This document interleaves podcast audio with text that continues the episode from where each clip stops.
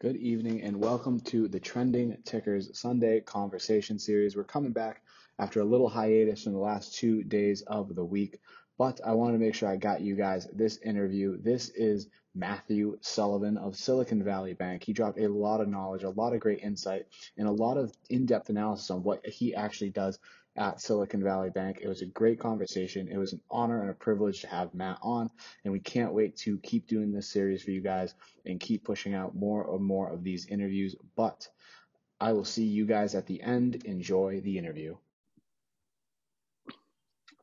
So, welcome everyone to, uh, I guess, episode two of our Fireside Chat series. Uh, today, I have with me Matthew Sullivan, who's not only a Clark alum, but is also a CUIT alum. We're really uh, privileged to have him. So, Matt, why don't we first just start off with the basics of you? You know, where you work, um, you know, wh- where you live. We talked just talked about uh, living in California, so where specifically you live and uh, everything like that. Yeah, definitely. So, I guess I'll sort of start. Um with Clark. So I am originally from Maine, came out to Clark. Uh, I was the class of 2017, um, majored in economics with a double minor in math and management. Um, and then I continued on to my fifth year, my master's in finance. Uh, and from there, I joined Silicon Valley Bank, commonly referred to as SVB, um, and relocated out to the other side of the country in California. Um, and so, do you want me to get into what we actually do now, or? Yeah, why don't we? Why don't we? So, Matt, you work at Silicon Valley Bank. Like, why don't you let us know basically what your day-to-day operations are there and what it is you exactly do there? Okay, so I'll start with what SVB is in general. So we, I mean, we are a global bank. Um, so I mean, we're all over the country. We have offices in different countries in the world. Um, but basically, what our bread and butter is is lending to startups. Uh, so a lot of these are, or largely these are venture-backed companies that aren't making any money. Um, so obviously, like they can't repay us, and so it's a pretty niche market where we are underwriting to these companies being able to raise another round of money, uh, which will repay us. Um, I was part of a rotational program when I first joined, which we supported the there's my program's based out of they have one in the east and then one out west. I came and joined the west one in palo alto. Um, and we support the different teams the different lending teams basically. And so we'll do six months um, on one or two different teams. And then we'll do that two to three times. Um, and then from there you are promoted from the program and you get to join one of the lending teams full time so when you when I think when a lot of people hear VC, a lot of people think of like Shark Tank because those are technically VCs. Can you so can you go into a little bit more about what your role is on the VC team and how do you help pick uh, the companies that get invested in? Do you analyze them? Like what part of that VC part uh, part of the firm do you operate under? Yeah, so we're not we're not necessarily the VC aspect. So VCs are all they're putting their money into these companies and they're buying equity in the company. So they're not getting any money back from the company. What we do is we're the we're the lending aspect of that, and so we expect we have like interest rates and we make money off of that. Um, and obviously, in order for us to make money, we have to be getting repaid. And so, in order to be repaid, the company has to have cash of some kind. Uh, so that's one of like our strategic initiatives actually is while we're not a VC, like we do have very close relationships with them because those are like those are the people who are putting their money into the companies not getting any money back and they're making money based off of the valuation of the company improving and, a, and eventually having a liquidity event whether that's going ipo or whether that's being acquired by some big player uh, in the space and so it's really important that we have those relationships because before we're lending any money, the VCs are putting money into these companies. Um, and like we, if, if there's no, I mean, if there's no VCs, we largely won't extend debt to these companies because there's just not a good way for them to really repay us because they're not like they're not cash flowing companies. Uh, and so we we have really good relationship with the VCs because the VCs are the first people to interact with them. And so the VCs are oftentimes advising them on who to like get their debt with uh, or even like do their banking with. Um, so yeah. So are you part when you guys look at companies that you're hoping to loan money for? Obviously, they have to be in you know good financial shape. They have to have a strong balance sheet. Is that part of your job to analyze those balance sheets of those companies and everything to make sure that they will be able to pay you back at a future time, or are you do some, doing something completely different? Yeah. So yeah. So no, that's exactly what we're doing. Um, we are we're we're underwriting these companies to be able to repay us. Um, it's I would say it's a it's not quite as extensive as the underwrite that the VCs are doing, just because the VCs like if they put their investment in the company just tanks, then they lose all their money. Whereas like we, if they if they can like liquidate their properties or liquidate if they have any inventory or anything, then we we will still get um, paid with that. But like I said again, like I mean, yeah, the balance sheet's really important. Oftentimes we are we're going to be extending debt um, after they just raised around, so they're like flush with cash. But um, it like oftentimes what we're doing is we're extending runway and so founders want to push off raising rounds as long as absolutely possible because the longer they can push it off, the more their company's going to be worth, and the less that the same one million dollars will get the investor ownership in their company. So obviously they don't want to dilute themselves, or they want to dilute themselves as little as possible. Right. Um. So oftentimes, like they're the ones who really want to do it, but then also the VCs are encouraged to get debt also because then that's other money that's being put to work that's not their money that is helping the company um, become better. And so, yeah, so basically, we're definitely looking at their financials. We're looking at like the the target market. Um, we're looking at competitors. We're like looking at all that stuff and doing like underwriting these companies and underwriting them because like uh, what how what I've discovered my job to be is a lot of like memorialization um, in case like the creditors come in and we have to show like why we had a pitch to lending money to this company. Like it can't be like the CEO's friend or something. So we can like right. lend them $10 million. And so like we have to have like a good pitch. And obviously like that's how we're going to make money by actually like having good pitches and ensuring that we do get paid back. So when you guys you so you're obviously looking for a healthy company people think Silicon Valley, they probably think technology. So are most of your companies, you know, located in Silicon Valley that you're lending money for? Are most of these startup Silicon Valley companies, or are they companies from all around the country? Yeah, so d- definitely our biggest operations are in the Bay Area, and a lot of our companies do come from that. But we also have like a big hub in New York, um, in Boston would be like the next two biggest ones. But we basically have offices in every metropolitan city. Um, where there is, as we say, an innovation economy. So it's like any place that that um, founders are going to start the companies, we want to be there also to to like provide services to them. Um, and it is very much like a personal business, a relationship business, um, and that's how SVB pitches it, especially too. So it's like good to have people on the ground in those different cities. Obviously, right now with uh, COVID, we're sort of putting that um, putting that theory to the test. But I think I don't really think that you can fully replace um, boots on the ground with just Zoom calls. So basically, in every mo- metropolitan city, we have them.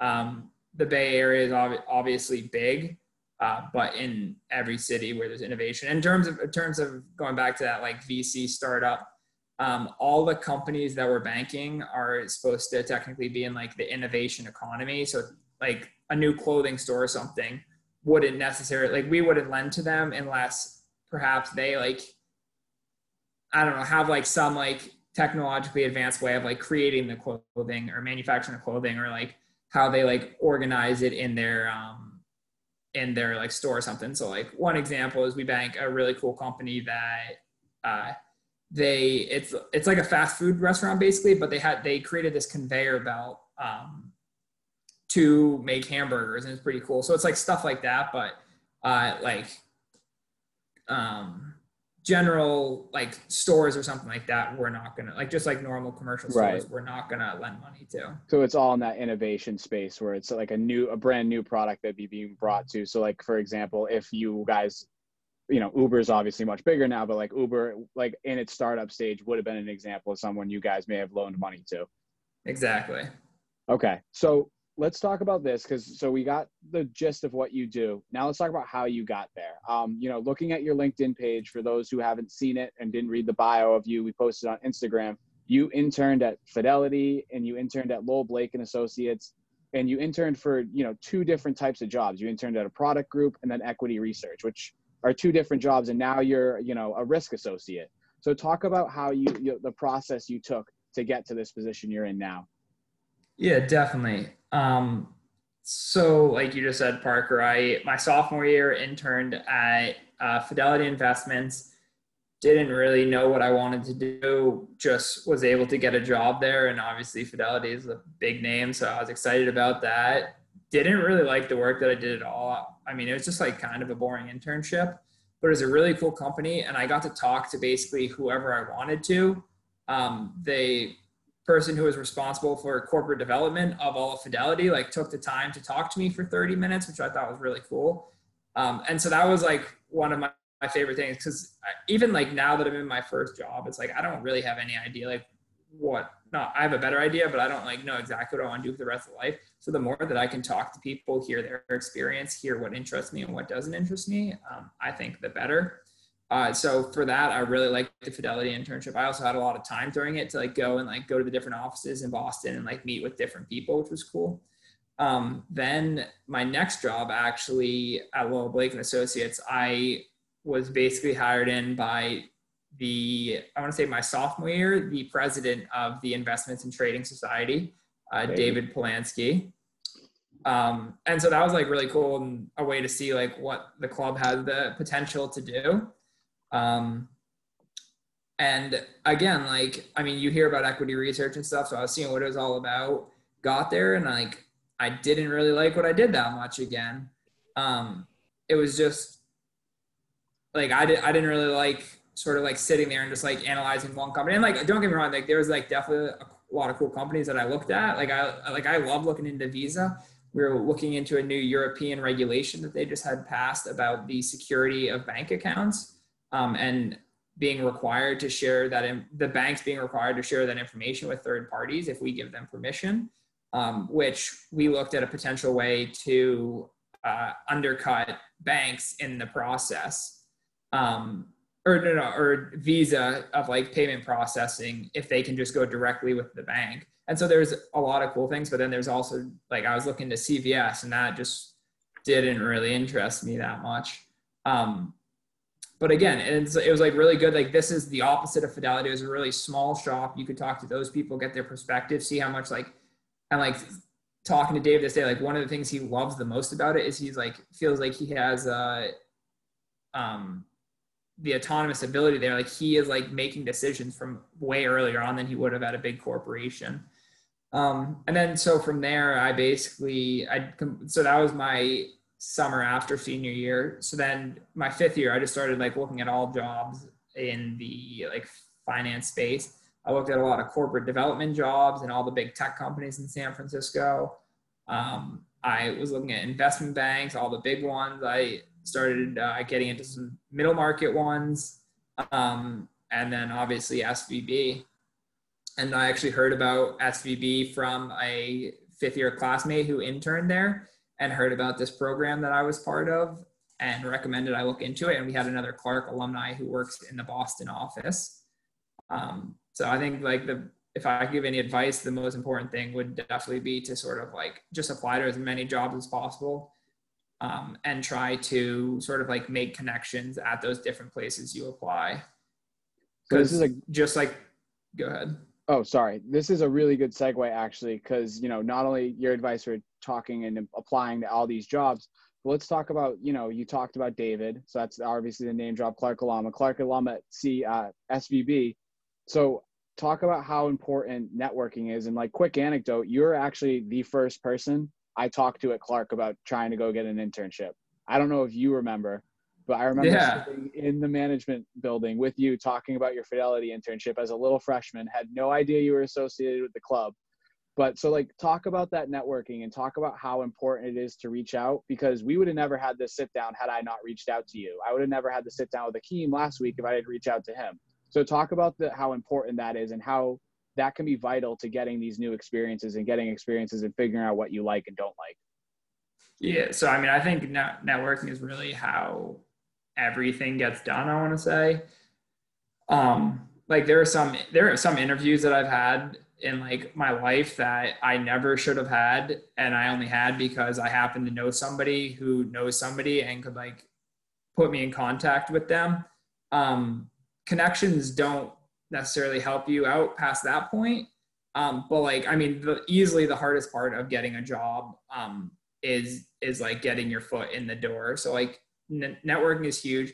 And again, it's not even like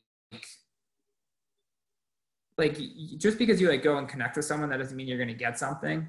But like all, almost everything that you get is gonna stem from one of those things, whether it's like a family, a friend, or somebody who you meet new. So I like um, one of the other offers that I had as I was joining jobs, like I literally just got this list of companies um, off of like the internet or something for for like smaller iBanks that you like don't really hear about, and I just started going and like calling every single one of them.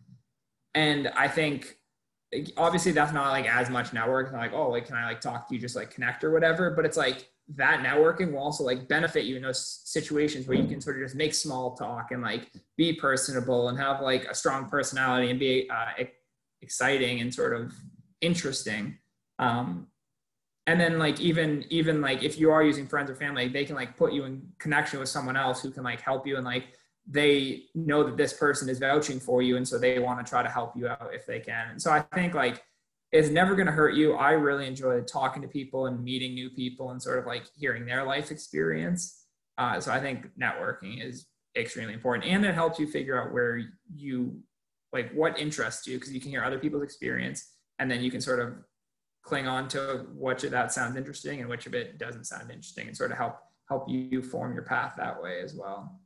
So you made a great point. You said, you know, the networking and connections will get you maybe the initial interview, but won't get you the job. Coming from a non a quote unquote non-target school i don't like using that word for clark because what people don't realize is our number one employer of clark university students is fidelity which is in the finance field. So i don't like to use i don't like love the non-target label but you can consider us a non-target school. What did you find that you needed to do in order to get yourself out there in the world of finance coming from you know clark no finance no true finance program until you get to graduate school. You know only a business management major. What did you have to do you felt like to get those positions that you were, were able to find? Yeah i mean i think it's really just connecting with the right people. It's like like i'm i'm sure or i'm not sure but like i'm pretty sure that i never would have even got the interview with svb if we didn't have an alumni who worked in the boston office who my resume like went to the adp recruiters through because ADP does have they have their schools that they recruit at, and like obviously if they're in person and they're meeting you, then that's going to be easier for you to get your foot in the door than if you're just um, like some person submitting their their uh, resume online. And that's the thing too. Like even at SVB, like they'll tell us they like they're getting thousands and thousands of resumes for this one job. Like no one's going to sit down and look through all of those. So if you can sort of have someone internally, or I know like for companies, like internal referrals are a huge thing. And I know they are for SVB. If you can have someone um, just like submit your resume or something like that, then that will go a long way in sort of progressing you further and getting you like at least noticed. And like then they'll actually take the time to look at it and they still might not like you. Um, but that happens during the process. so get used to it. Um, but at least like they'll take the time to look at it and it just won't go into the black hole. That's basically every single job's um, application submission. Right. So then why don't we talk about your interview process? Because I know for a lot of people, you know, interviews in general are scary, but it seems like at times when people talk about investment banking in interviews and all of that and the different rounds, people get a lot more worried about those. So why don't we talk about your interview process, not maybe not only SVB, but also you know, at Fidelity when you had it. I know uh, being hired out by David probably helped at Lowell Blake, but let's talk about the Fidelity and the SVB uh, interview process. Okay, for Fidelity, honestly, don't really remember it that much. Um, I mean, I feel like they're pretty similar. Usually, they'll have like a phone interview with HR. They'll just tell you. I mean, it, those are like really easy. They'll just like talk to you, make sure I don't really know what they're looking for, but like just like that you like basically seem like you fit the criteria of what you're applying under. Um, and then from there, they'll set you up with meetings with like the hiring team. Again, I'm not really sure what I don't even think I like necessarily met with the hiring team for Fidelity. Um, but then it's like I don't know, it's like a round or two, maybe like an hour or two of uh, interviews. Um, Lowell, Lowell Blake was actually like a pretty. I don't think like I don't. I obviously talked to David, but I didn't interview with him at all because he sort of like pulled himself out of the process because obviously he liked me. Um, but then again, it's a smaller shop too, so like the fit is way more important in smaller shops because it's not as easy just to like brush under the rug. Um, so I want to say there was like four or five investment people when I were there, and so I interviewed with two or three of them. Um, and again, and, and none of these interviews are like technical. They know that we don't like really know anything, um, and they're just gonna like teach us a little bit. Like, I mean, they're not paying very much, so it's like it's just like giving us good experience, and it's like getting some people to like do grunt work. But I think it's mostly like a PR thing, honestly, because like interns don't provide that much um, benefit to companies. Uh, and then I could talk. I could talk about some of my other interviews as well. Um, yeah, go um, for it. For for jobs that I like got full time offers. Like, it's definitely. It, I think there's a, there's a big difference between um, big companies and small companies. And like I said, like small ones, it's definitely going to be more involved. You're going to talk with like the whole team because it's next to impossible to like for someone to be irrelevant if you bring them in. Whereas in big ones, it's like if you make a bad decision on hiring someone, it's not as big a deal. Um, so I interviewed with a. So I think this is like so I interviewed with RBC for an investment banking position, um, and I think this like this is I just reached out to a Clark alumni I want to say who worked at RBC. I'm pretty sure she was up in Toronto, uh, and she got back to me. She was on medical leave, so she's like contact this person. So then I connected with this new person who had worked with this Clark alumni, and just like sat chatted on the phone for like 30 minutes with him. Um, and then like i don't know like a couple months later i got a, an email from rbc being like oh like we want to interview and i'm just like what? Like because again like you, i mean clark university doesn't get you anywhere with with like the um, bulge bracket investment banks and like rbc is like on the edge of that. Like they're or they're like barely bold bracket or they're not really bold bracket. Um yes. but uh so um so i interviewed for them and and so that was more formal. It's sort of like the super days that you hear about but it was like way less key there's only like two or three of us coming in. Um, and then we had like four back-to-back 30 minute interviews uh, with the first time i went was uh, one person. Um, and like i just got to those and i was like so underprepared for those. It's like I d- did not really know my stuff. Um, and so it was just under and it also didn't help that they had because I was in my fifth year, so they thought I was like basically doing an MBA program. So they had they put me in for the associate position interview, which is like basically they're interviewing all um, business school people. So it didn't belong there. And then and then but I, I I hit it off with them and I like didn't know my information at all, but like I was like personable and could talk to them. Um, and so then they got back to me and they're like, oh, we actually want you to come back to interview for the analyst position, which is like the one that I should have been in originally. Um, and then I went back to that. And again, it was the same thing that I'm pretty sure there's only two of us. And then there was, there was a couple more two, uh, two person interviews. Um, and again, like I just did a terrible job and like preparing for these things and like having the answers down cold. So like I just sounded like a buffoon in these interviews. So Didn't then, come off as. What should you do to prepare? Let's since you weren't prepared, did you learn any lessons that you know you should have done and that you did later on? Yeah, so so there's this. I mean, for investment banking specifically, like there's this whole like prepping for Wall Street or Wall Street Oasis or whatever. I don't remember what exactly it is, but you can like buy this like or honestly, you can probably just get it from like a friend or training or something. Um, it's like this packet of like all like the iBanking questions. And there are some people who will be like, oh yeah, like that's not worth your time. But like honestly, like for the technical questions, which is what we don't really know, especially coming out of undergrad, like I had a little better knowledge, um, having gone through like or like have, being in the MSF at the time. Uh, but like going through undergrad, it's like stuff that we just don't know at all. And and I had these docs too, and I just did not study them like I should have. Like I should have had every single thing down cold.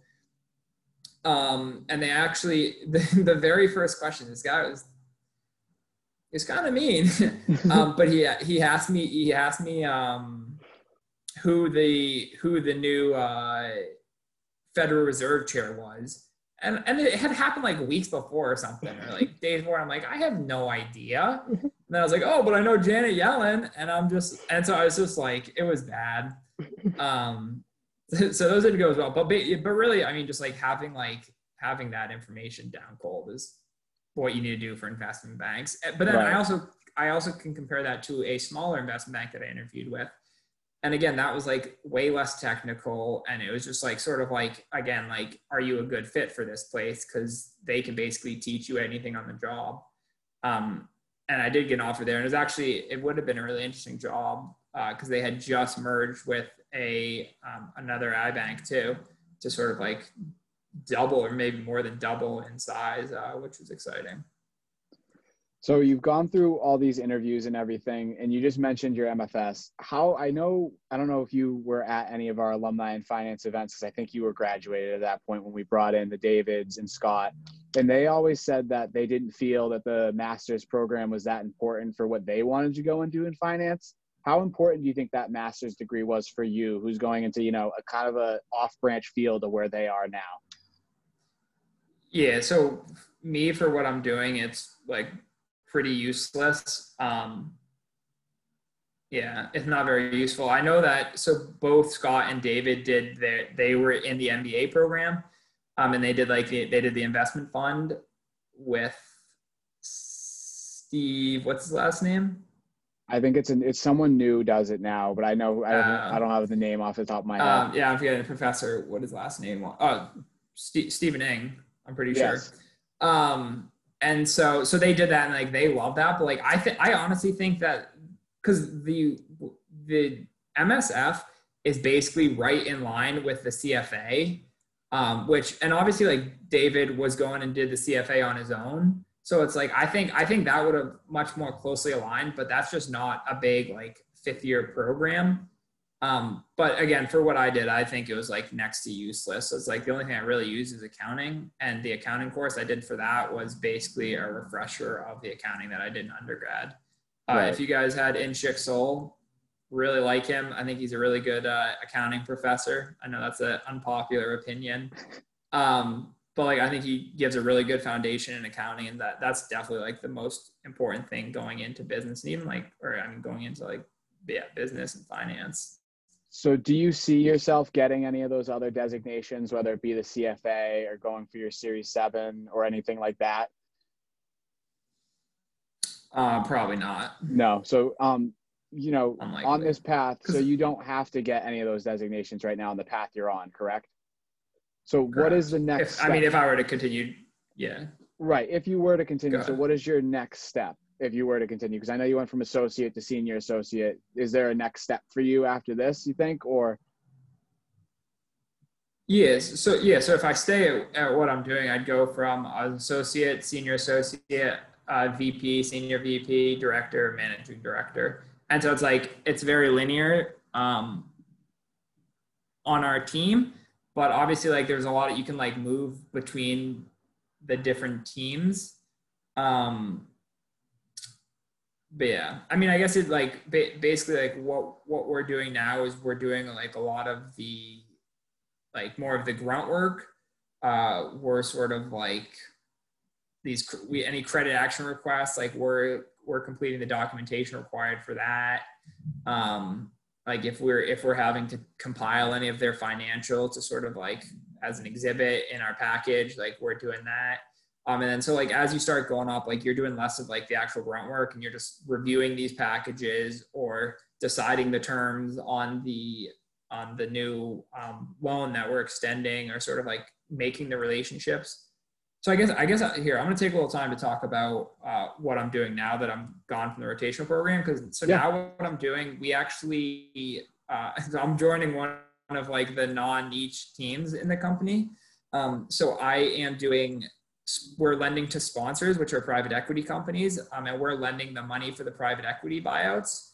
Uh, and so again, these companies are not startup companies, and I'm in the healthcare space, and we're doing a lot of healthcare service companies. So think um, dentists, primary care physicians, um, hospice, home health, stuff like that.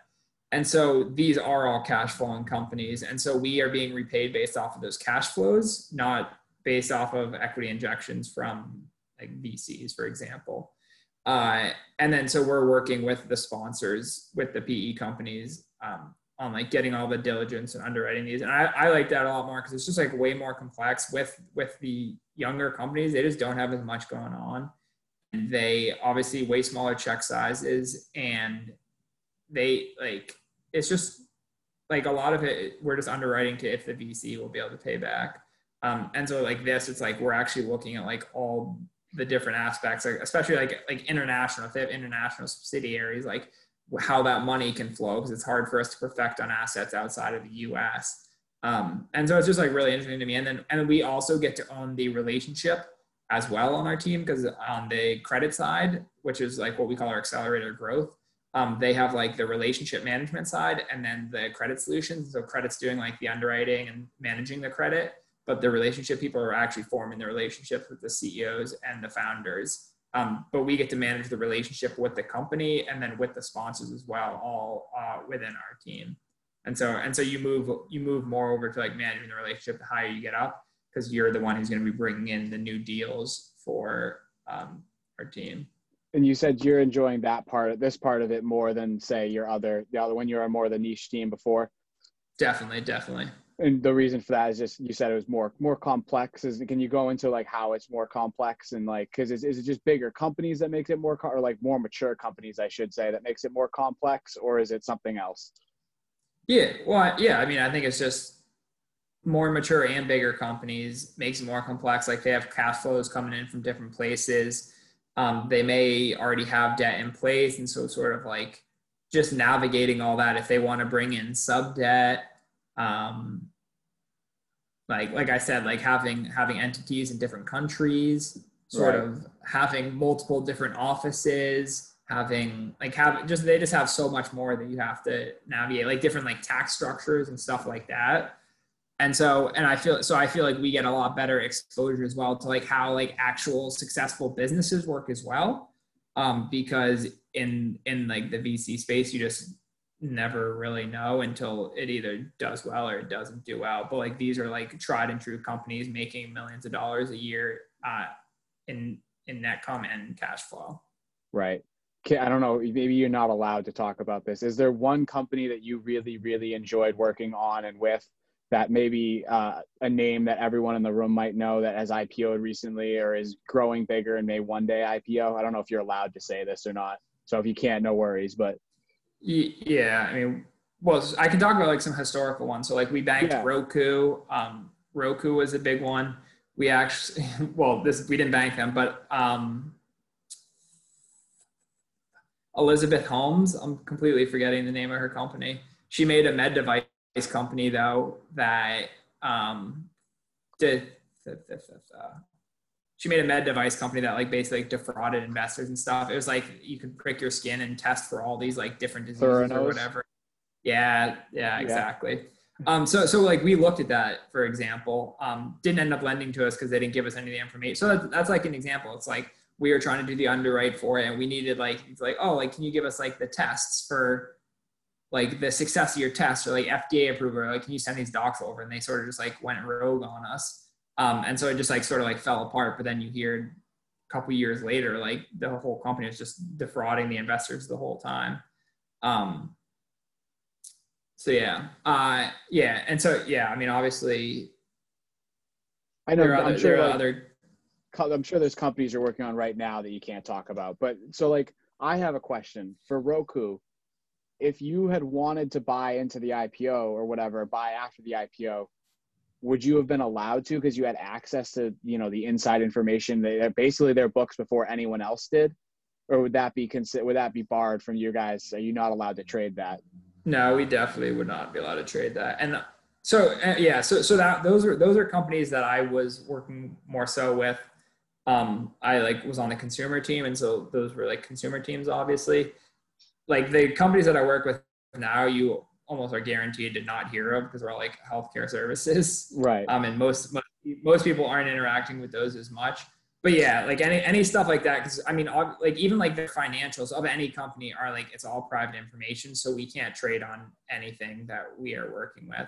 And even even now, like we our team has we just bought a healthcare investment bank, Leerink, um, at the beginning of 2019, and so it's like we have added scrutiny or added security on our like calendars and just like in general our team and like what we can and cannot trade because we do have an investment bank associated with us as well. So firewalls and stuff are I think they're called Chinese walls technically, but yeah, that, yeah, exactly.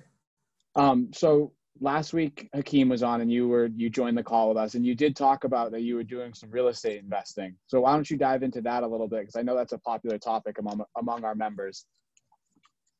Yeah, so I think that's a little loose that I'm, that I'm that I'm doing real estate investing, but uh, I'm oh, trying to get into it. Um, I am right now. I'm I'm very much in the research phase right now. so uh, I have a another another coworker who just joined um, a year after I did, and we became friends pretty quickly. And then one of his uh, classmates from school so basically, at this point, we just have a little group where we meet weekly and we'll pitch one or two houses in different cities, like the city that we want to focus on in the U.S. right now. Um, and so we've been we've been doing that every week, sort of just to like get a little, because like I mean, like I go into it and like these two are definitely like, oh, like let's like invest in anything and everything, and I'm like, okay, guys, like we got to think about it. Like let's see a little analysis. And like right now, we're still saving up money um, for the first down payment. But it's like okay well when we get to that point we have to like know how to analyze these companies know how to analyze the area the market. Um, and so that's basically what we're doing now is practicing with that. And then obviously we're going to decide on a like on a market.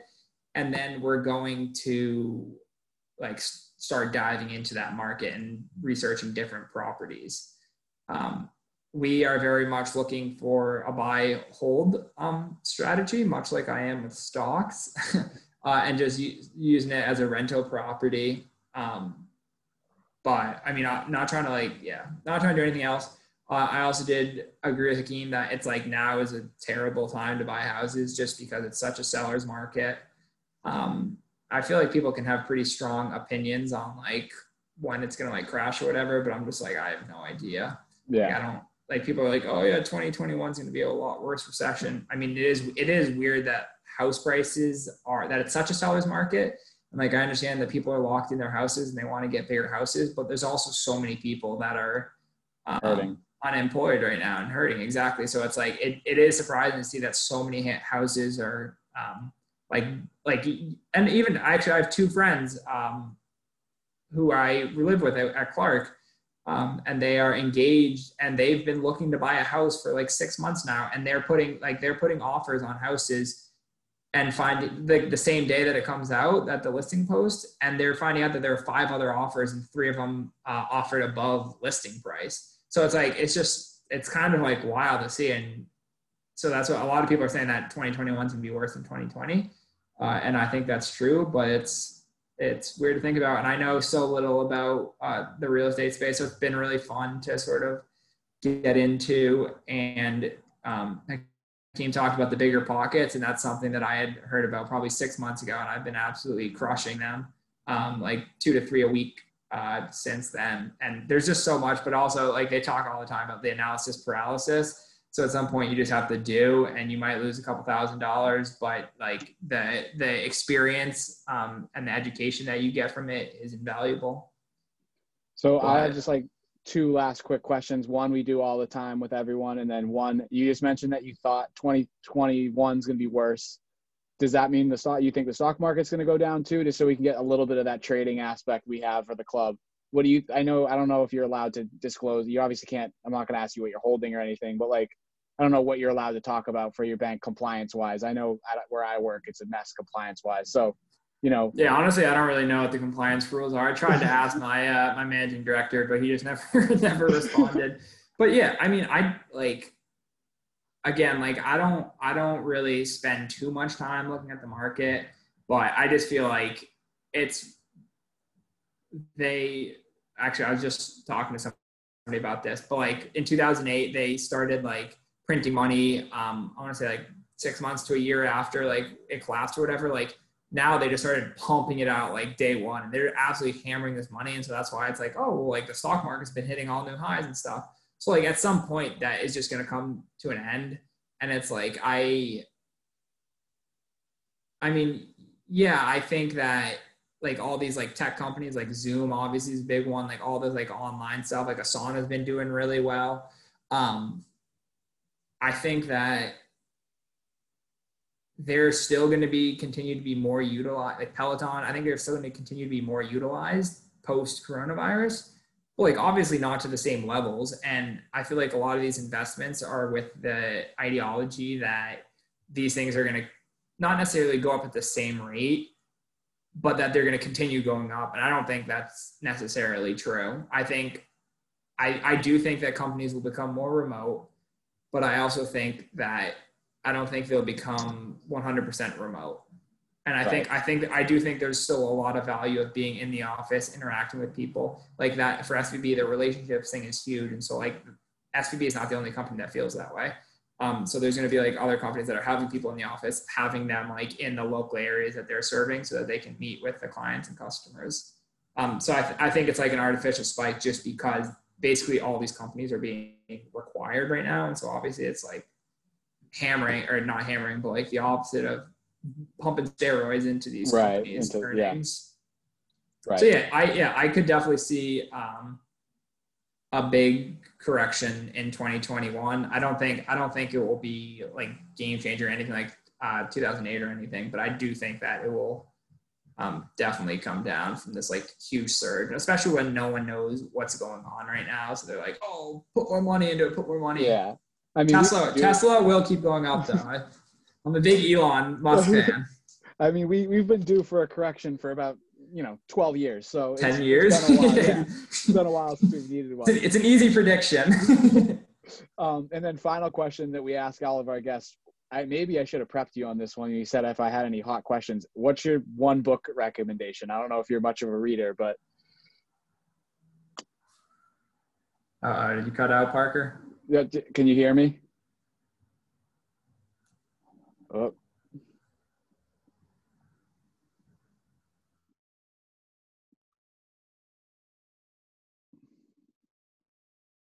Can anyone hear me? Did I lose everyone?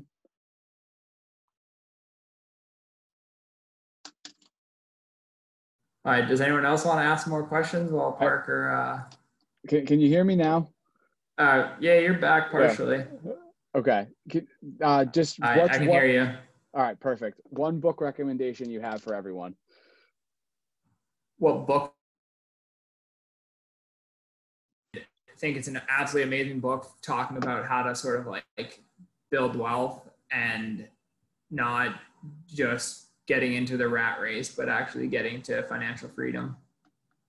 Awesome as I said, a really, really good and insightful interview. Again, thank you, Matt, and thank you to you all for listening. I hope you have a wonderful Sunday, and we'll be back tomorrow to discuss TikTok, the futures market that's kind of, you know, a little volatile tonight due to some geopolitical aspects and more. But until next time, stay safe and stay investing.